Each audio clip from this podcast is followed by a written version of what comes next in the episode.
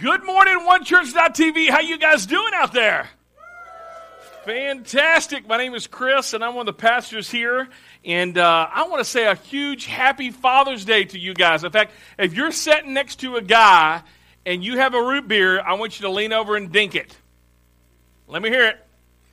All right, it in. That's a good sound right there, especially in church. Woo! Come on now. Are y'all with me? Are y'all excited about being here today?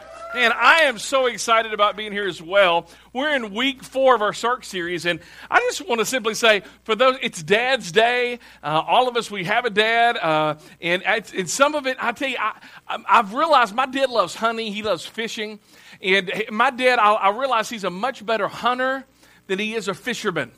He is. He's killed all kinds of stuff with a gun and uh, all kinds of stuff. But I tell you, fishing is not his forte. It just isn't. I'll never forget that. Um, one day, he, I was probably eighth grade. He says, "Hey, let's go fishing at Dunbar Cave Lake." Anybody remember when Dunbar Cave had a lake there?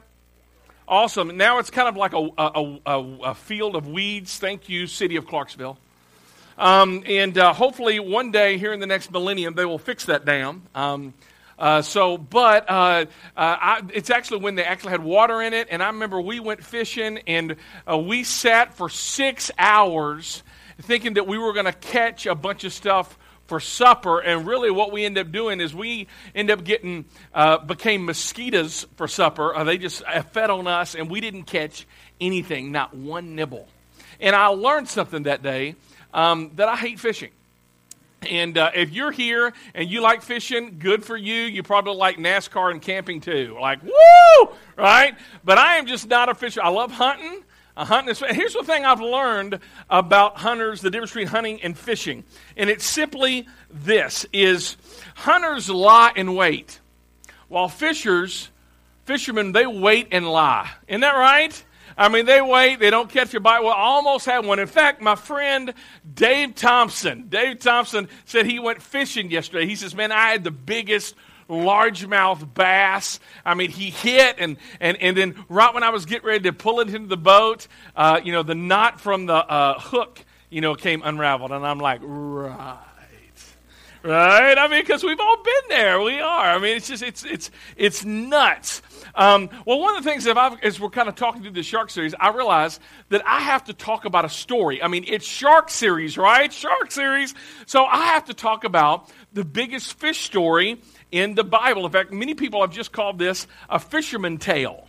It's just another big, huge, gigantic fish story. And the story that I'm referring to is the story of Jonah and the whale, exactly right. It's kind of the jaws of the Bible. It's the most famous fish story found in the Bible. And I just want to go on record. I believe it is true.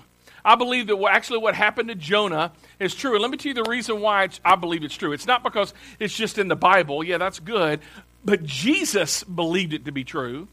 And Jesus, he rose from the dead. So I'm just like going with the guy who beat death, right? So I'm like, okay, I believe it.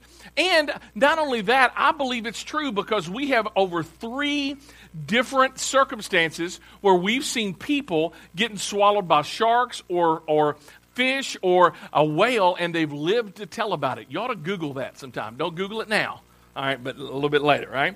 So, but we're going to be looking at the book of Jonah.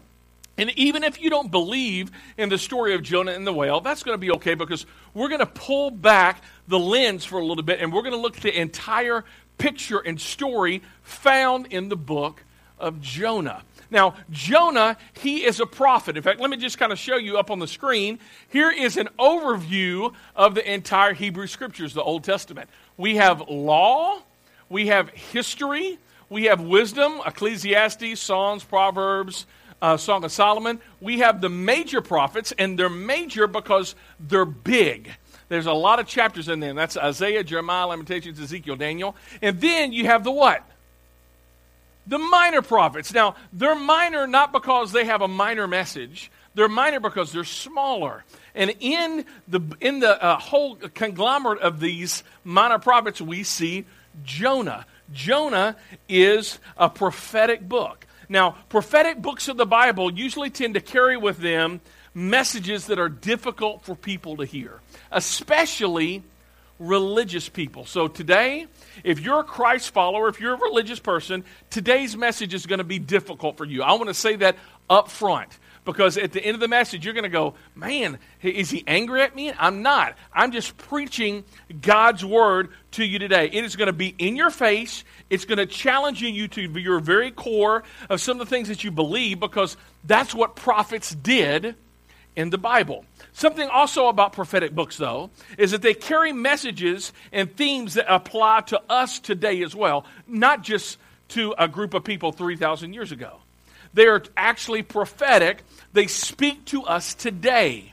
Those who are, even though it was in the future, he has a message for us today. So we're going to be looking at a guy just like you and me on Father's Day, a guy by the name of Jonah. All right, here we go. Jonah chapter 1, verse 1. The Lord gave the message to, everybody say it? Jonah, get up and what? Get up and go. What is God going to say? Get up and go to the great city of Nineveh announce my judgment against it because I've seen how wicked its people are. So God tells Jonah to go to the city of Nineveh and says, you know what? If they don't change, my judgment's going to come. But really, just the, him sending the message beforehand is saying, I want them to experience my love. I want them to experience the graciousness of God. And God's word says, Jonah, he says, get up and what? Go. But, verse 3, Jonah got up and went in the, what does it say? Opposite direction. Why? To get away from the Lord. He went down to the port of Joppa, where he found a ship leaving for Tarshish. By the way, Tarshish is in Spain. He bought a ticket and went on board, hoping to escape from the Lord by sailing to Tarshish. So instead of obeying God and going to Nineveh, by the way, Nineveh is 550 miles this direction on land, Jonah goes, uh uh-uh. uh. And he decides to go 2,500 miles in this direction on sea. Isn't that a little crazy? Now, before you and I become a little too judgmental and go, oh, that poor Jonah, I, I want to let you know that it's, it, God's ask was a big one. It was a really big ask because, number one, God's request for Jonah to go to Nineveh would have been a very, very long trip. 550 miles today, that's 10 hours in a car. Or if you're riding with me, eight. But in, but in that time, it was going to take him about a month of traveling, probably on a camel. And those jokers got some humps, right? It's a, it's a, it's going to be horrible. It was going to be difficult. It was going to be uncomfortable. Uncomfortable. It was going to be so uncomfortable. He was going to have to leave family and lifestyles behind to go to a place that was unfamiliar and uncommon. And that sounds like a really big ask, but this is exactly what God is asking of Jonah to go to Nineveh. But there's a second reason that this was very difficult for Jonah is because Jonah didn't like the people in Nineveh. Nineveh was in Assyria, Jonah was from Israel. The Assyrians were mortal enemies of the Israelites. And another one of God's prophets, Nahum, he was one of the minor prophets during that time. During Jonah's time, Nahum is speaking against the hypocrisy of God's people, the Israelites. And this is what Nahum's message was Israel, if you don't get your act together, I'm going to raise up Nineveh to come and discipline you and to destroy you. So Jonah's like, I ain't talking to those people. It, it would be like uh, God asking a bunch of us to go to North Korea. And I want you to go and speak uh, uh, to the people in North Korea that God loves them. And you're like, nay, nay. I'm not doing that. I am not going to North Korea. It's a long flight, it's a long boat ride, whatever it is, and I don't want to get killed. So God says, Go tell my people, the people that you don't love, Jonah, the people who are far away from me, Jonah, go and tell them about me. It was an uncomfortable request. And this is where I think the, theme and the plot of this story applies to you and applies to me as well. I think this is where the prophetic nature of Jonah's story reaches into our lives because the request is, in fact, uncomfortable. In fact, can you say that word with me? uncomfortable.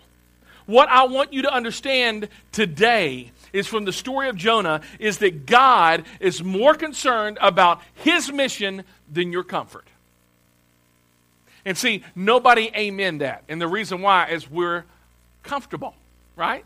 We just like being comfortable. You see, Jonah is more interested in keeping the Israelites safe and comfortable. He would rather the people of Nineveh go to hell than for him to be uncomfortable. Here's our big idea today God's mission is about reaching people, not keeping people comfortable. Did you know that? God's mission is about reaching people, not keeping people comfortable. God is more concerned about his mission than your comfort. God isn't interested in keeping you comfortable. Well, now, I know that's hard for some of us to understand. I get that. For many, it may it maybe it's hard for you to comprehend or internalize. Uh, and, and you insinuate today that then God doesn't care about me? No, no, no, no. God does care about you. God loves you. God does care about you. He loves you. He has a plan for your life. Please don't misunderstand what I'm saying. But you do need to understand that since the dawn of the beginning of time, God has been on mission. He's been on a mission from God. That's, by the way, that was a Blues Brothers quote. Nobody caught it in 9 o'clock service either.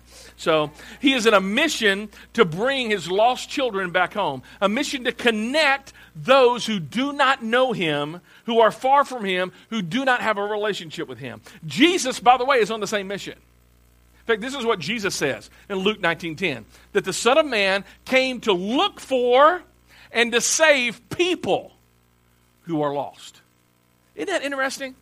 That Jesus is on the same mission. He invites you and I to be on the same mission from God. Right? But here's the thing. Sometimes Sometimes Jesus, he's on this specific mission to look for, to seek, and to save people who are lost, to bring his lost children back home, a mission to pursue people who are far from God. And God is far more concerned about his work in the world, his goals in the world, his plans, and his agenda than he is your agenda, and your plans, and your goals, and your to do list. Sometimes that means it means we have to get pretty uncomfortable. Sometimes it means that God asks of us things to do that make us feel very uncomfortable. But think about this, y'all. God actually invites us to be a part of his mission. Did you know that? God actually invites you. He is inviting you this morning. He is inviting me. He is inviting everybody who's listening to the podcast. He's inviting everybody who's watching online right now to be a part of his mission. And I know today you've got your own mission. You've got your own agenda. You've got some things that you want to check off of your to do list, and you want some things that you want to experience. You got a bucket list. I get that. But would you just think about it for a minute? What if in this life you could be a part of something that was bigger than you? What if in this life you could involve your life into something that's most important to your Heavenly Father? And there is nothing more important to your Heavenly Father than those people who are far away from God. That's exactly the message that God gives Jonah. You can be a part of God's mission. You can. And yes, it's going to be uncomfortable. Yeah, it's going to be difficult at times. And yes, God's mission doesn't always revolve around you. So Jonah hears this and he says, I didn't sign up for this and he runs in the opposite direction. So he's on a boat now, running from God, which is kind of funny. I mean, you think about it. How in the world are you going to run away from God? I mean, God created everything, right? He created every he created the water and the land, and you're going to try to run away from God? Come on. Right? But look what happens verse 4. But the Lord hurled a powerful wind over the sea, causing a violent storm that threatened to what? Break up the ship. So the captain of the ship says, This is the worst storm I've ever seen. Jonah's on a boat. The, the storm blows in. God is the one who's hurling the powerful storm. Worst storm the captain has ever seen. They're all thinking they're going to die. And the crew comes to a consensus that God must be angry with Jonah. So they take Jonah and they throw him overboard. And then they go on their merry way. The storm dies down. But this is the part of the story that everybody knows, right? I mean, the part of the story where God, you know, sends a great fish and rescues Jonah from drowning, and the fish opens up his big mouth, it must have been a largemouth bass, swallows up Jonah, and Jonah lives in the belly of the fish for how long? Three days and three nights until Jonah comes to the end of himself. He prays to God, and then the fish gets a little bit of acid reflex a little bit of indigestion, and bleh, and belches up Jonah up on dry land. And then Jonah is there. Imagine he is goopy, he's slimy, fish, fish guts all over him, right? And and and he's got a choice. Am I going to obey God? And I just want to simply say this. This is a story that everybody knows. And some of you you've been through some stormy waters recently. There's been some nights in the dark for you recently. There's been some of you, I know because I've talked to you, I've prayed with you, I've spoken with some of you over the, uh, uh, over, over the phone. You feels like you've been thrown overboard in the middle of a stormy situation. For some of you, you may not know this, but you will survive it. And for others of you, you've been there, you have survived it. You came through it you look back over the course of your life and you're like, I don't know how I made it through those times. I don't know how I made it through that. I shouldn't even be here today. Can I just tell you that God was preserving you for His mission? Not for your mission, not for your agenda, not to complete your task. But God brought you through some of your darkest times so that He could use you and use those difficult times to make much of Him in His mission. That's exactly what God does with Jonah. God preserves Jonah, and Jonah finally obeys and goes to Nineveh. He goes to Nineveh and he actually does what God asked him to do. He preaches a, a, sermon, and you'll never believe what happens next. Hundreds of thousands of people, of the Ninevites, all come into a relationship with God.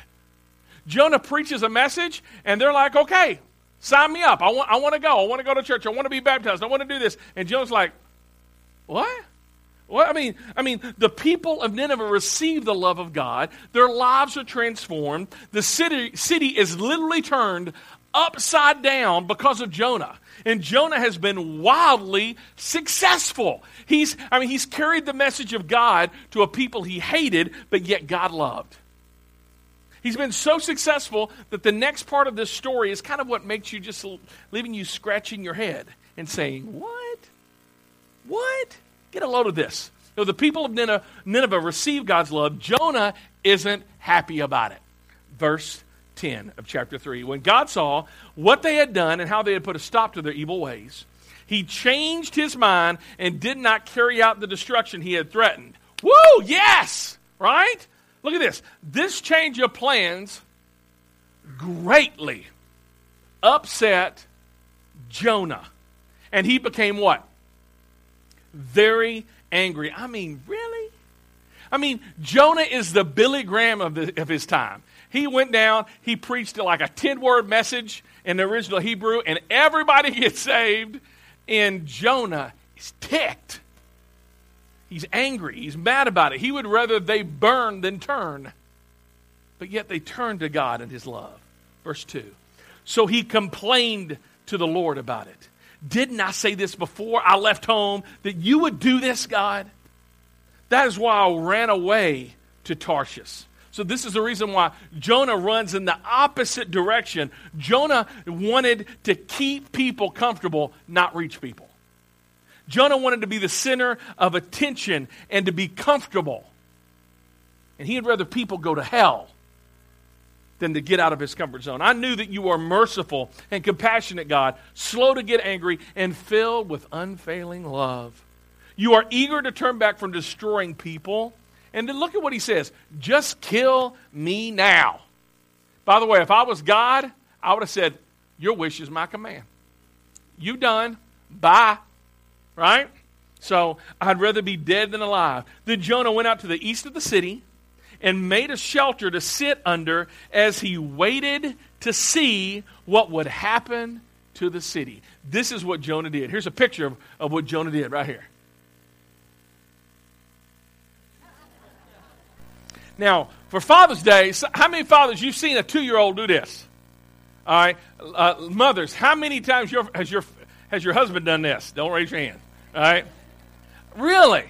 I mean, uh, like a two-year-old, they get angry, they get mad, they stomp the foot, right? And then they're going to go and sit in a corner and isolate themselves. and they always do those loud, those sighs, right? So that everybody, oh, you still over there? You still ticked? Build a bridge and get over it, right?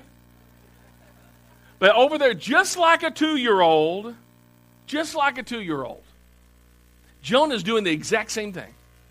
He's over sitting in a huff, watching to see what's going to happen to the city, hoping that maybe this whole love of God thing didn't work out.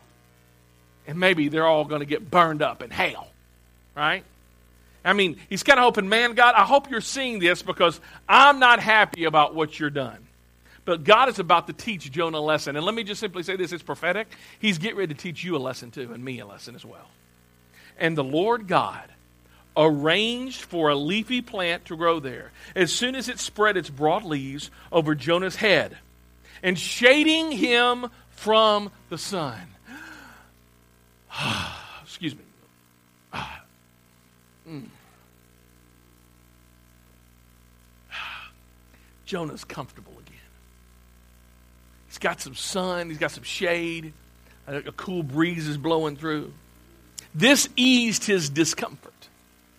And Jonah was very grateful for the plant. Jonah has some relief. God has given Jonah some relief by making this viney plant grow up over Jonah to give him some shade from the sun to ease his discomfort. And Jonah is now happy, happy, happy. The Lord is providing some shade, providing some comfort.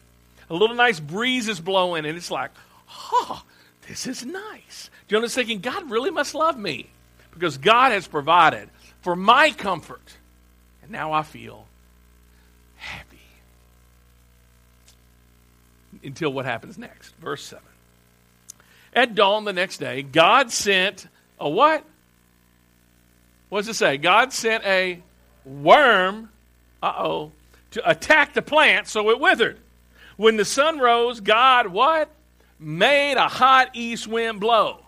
The sun beat down on Jonah's head, so he was about to faint. And he wanted to what? Again, if I was God, lightning bolt. You done. Thank you. I'll see you in just a second, right? He says, I'd rather be dead than alive. You took my vine, Lord. I mean, all of this is in the Bible. This is the reason why you should read the Bible right? I mean, this is some amazing, amazing story right here.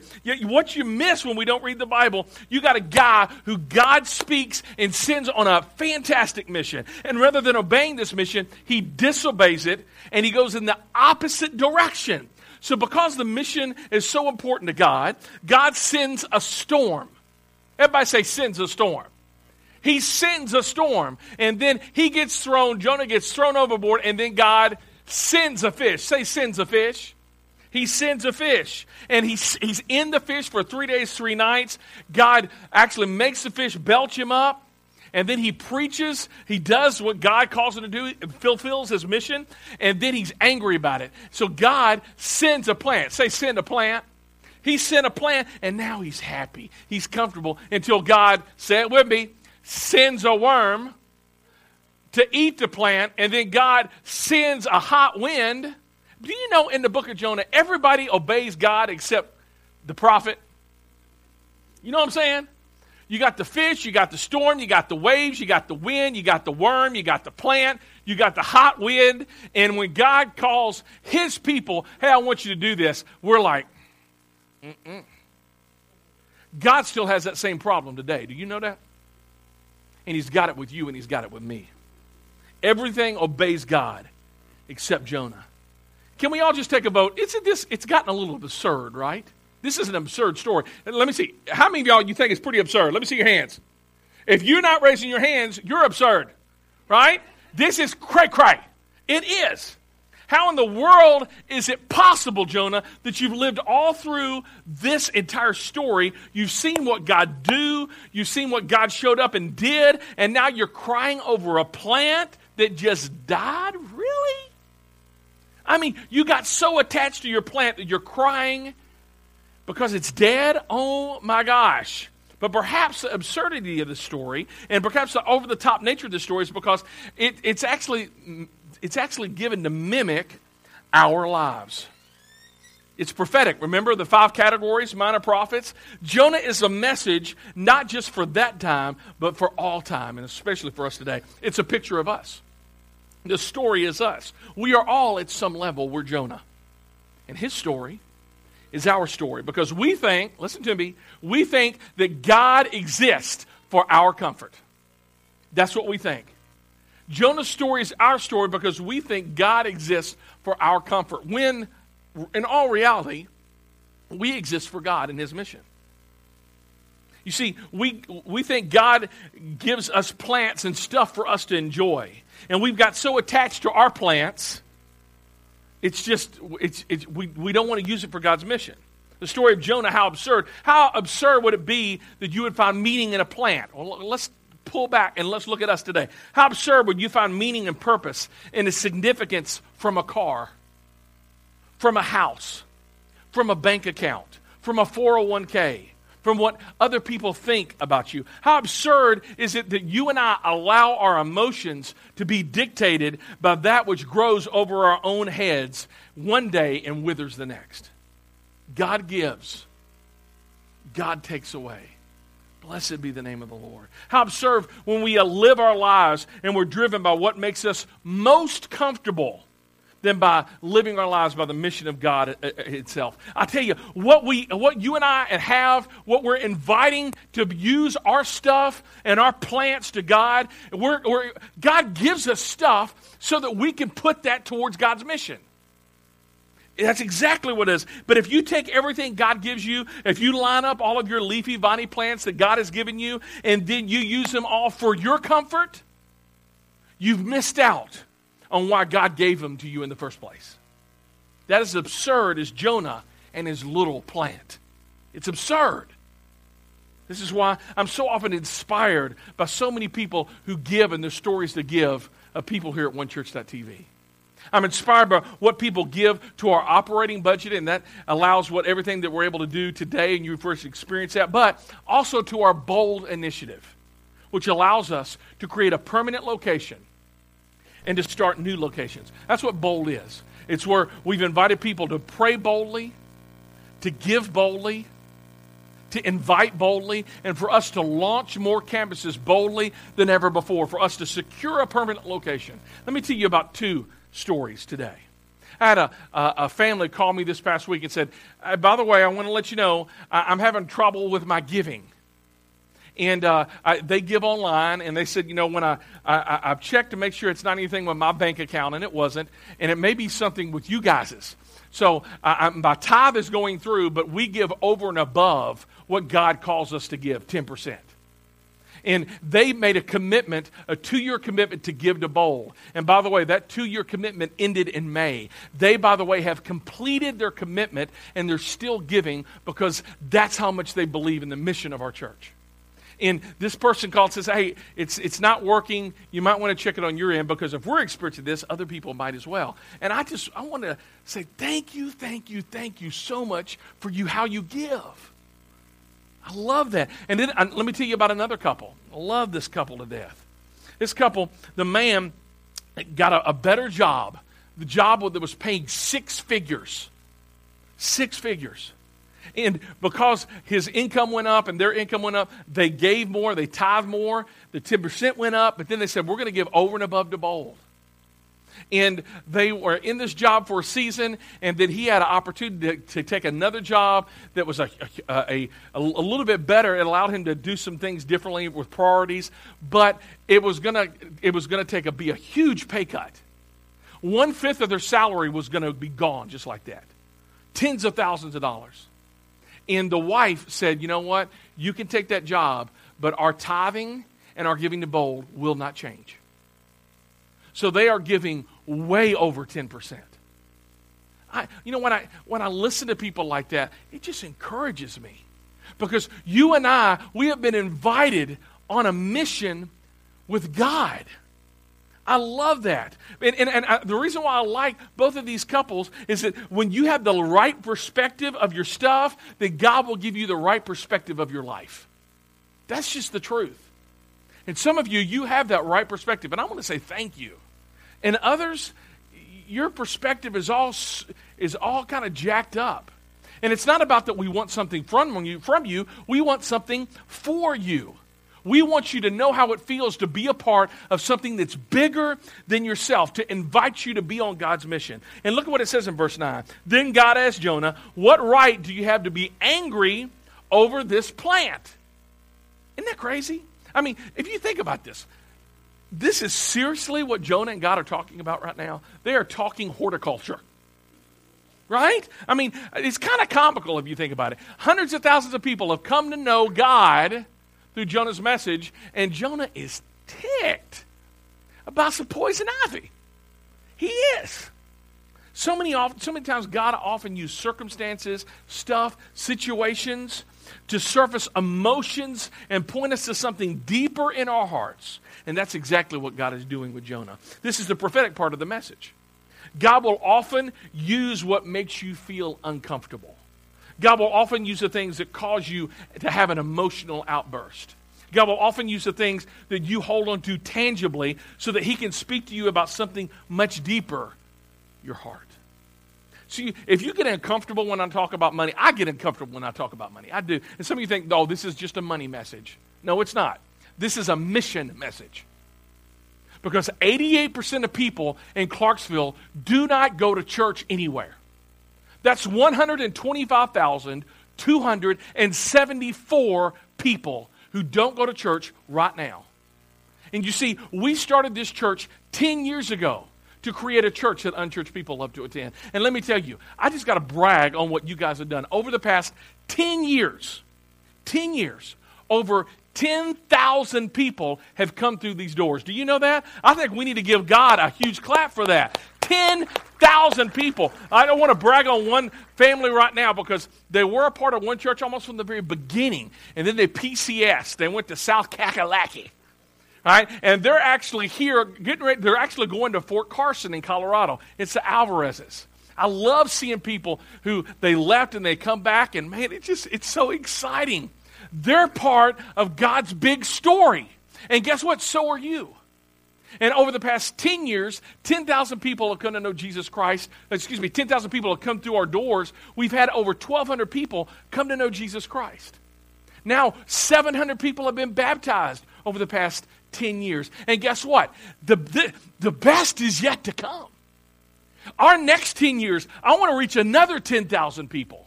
I want to reach another 1,200 people for Jesus Christ. I want to see 700 more people get baptized. Man, that just stokes me up. And some of you, and, and, and let me go back. I got to finish my notes here. Jonah says, I have every right to be angry. I'm so angry, I want to what? Third time's a charm. Okay, bye. You gone. Right? But listen to this. Jonah's a little dramatic. He's probably a firstborn child, right? That stings. I'm a firstborn, by the way. Verse 10 the Lord replied, This plant grew up overnight and died overnight. You're, you did not plant it or make it grow, yet you feel sorry for the plant. Shouldn't I feel sorry, God says, for this important city, Nineveh? It has more than 120,000 people in it, as well as many animals. These people couldn't tell their right hand from their left. In other words, Jonah, let me just clue you in to this whole purpose of this whole plant thing. Let me just draw you in. This is a picture, Jonah. This is a picture of what's important to me. This is given to you so that you can have the clearest image possible of what I really care about, Jonah. You know how you care about that plant? That dumb old poison ivy plant? Well, let me tell you what I care about. I care about people, Jonah. Jonah, you know how when that plant flourished, you felt happy? And when the plant was in despair, you felt sad? When my people flourish, I get happy.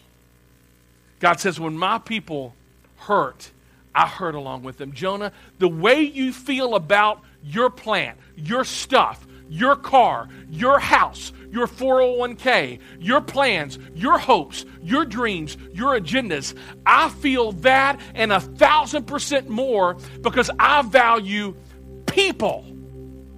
That's what God says. Oh, so you, this is just bigger than this whole plant thing. Yeah, yeah, it's a whole lot bigger than that. It's just a visual to let you know, Jonah, I love people who are far from and disconnected from me. Now it makes sense that this is a prophetic story about the intense, immeasurable, passionate, pursuing love of God. By the way, if you're here and you don't know the love of God, let me just simply tell you that God brought you here today so that you would understand the most important thing on His heart today isn't how you act. It isn't what you drank last night. It isn't what bar you were at last night. It isn't what you wear, who you're dating, where you've been. The most important thing on God's heart today is that you would know Him because He longs to know you. It's the reason why He brought you here this prophetic picture of this story of the Old Testament is of a loving God who wants nothing more than for us to feel and experience His love. God wants nothing more for us to join Him in His mission so that others might experience His love. But you know what's so crazy? This story ends a little weird. If it hadn't been more absurd up to this point, let's put that last verse up there. Should I have not have compassion on Nineveh, this great city, which had 120,000? By the way, I don't think that's a that, that's a coincidence today that 125,274 people are not going to church today. God cares about Clarksville. God is for Clarksville. And guess what, church? So should we be. God's the apple of his eye. Look at this. But look how it ends. They're Between their light in the left hand as well as many, what does it say? Animals, and then how does it end?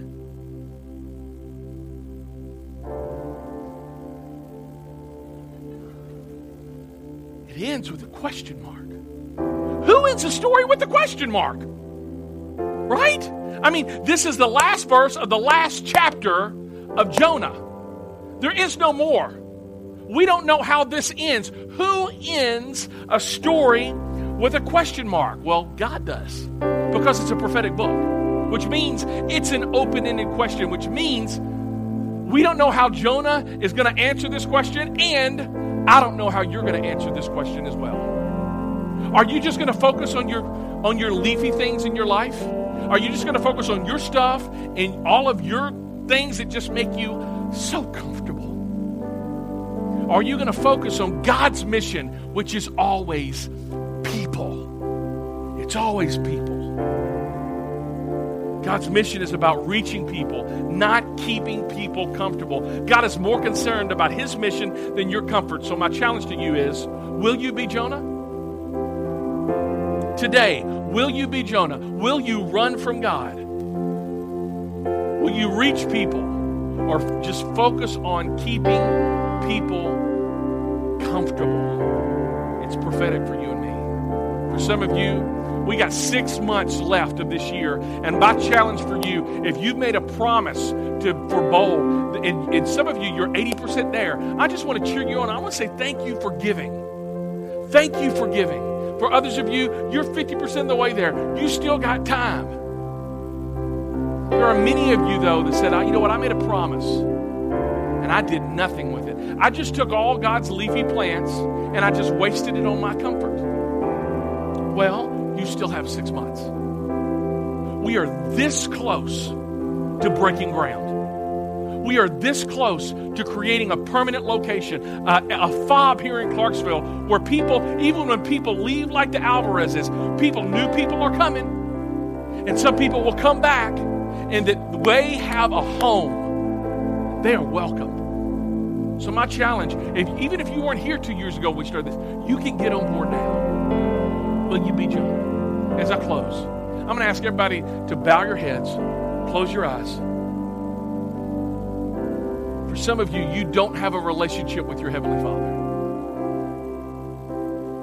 God is longing so badly to have a relationship with you. No one looking around. Some of you, you just need to begin that relationship right need to hear that you are valuable, that you are loved. So today, if you're here and you don't know Him, I'm just going to simply invite you to say, Jesus, I want to know you. Just say it silently right there. Jesus, I want to know you. Jesus, I want my sin to be forgiven by you. I want to be made right with you. I want to live my life for you. God, that's what it's all about. For those who prayed this prayer, you just began an experience, an adventure with your Heavenly Father that will never end. It is for eternity. I'm getting ready to leave here and I'm getting ready to go to a funeral of a dear man that I loved. And what God's Word says is to be absent from the body is to be present for the Lord. And some of you, the farthest thing from you that you're experiencing right now is, well, I'm going to die one day. But the truth is, 100% of us in this theater will die. Where will you spend eternity? You're here and this is your church, I'm gonna, I want to let you know one of the things that we say on our vision is simply this. We want to create a church that unchurched people love to attend. And so many times people, they misunderstand that and they say, well, we, we don't love church people. No, that's not it at all. We love church people. God values church people. I value church people. But it's probably more than even what you think because you are here to get on mission for the lost. That's the reason why you and I exist, is to make God's name great here in this town, here in this city, with the 120,000 people who do not know them. You gonna join? You gonna be a part? If you are, let's get on board. Let's get on with this mission. I'm gonna invite you next week to show up for week five, the last week of this. Go ahead, everybody put your hands up like this. Go ahead. Shark series, right? All right, that's next week, and we're going to teach teach you some more about how to fish for people. Love you guys. Thanks for hanging out with us at onechurch.tv. You're dismissed. Go be the church.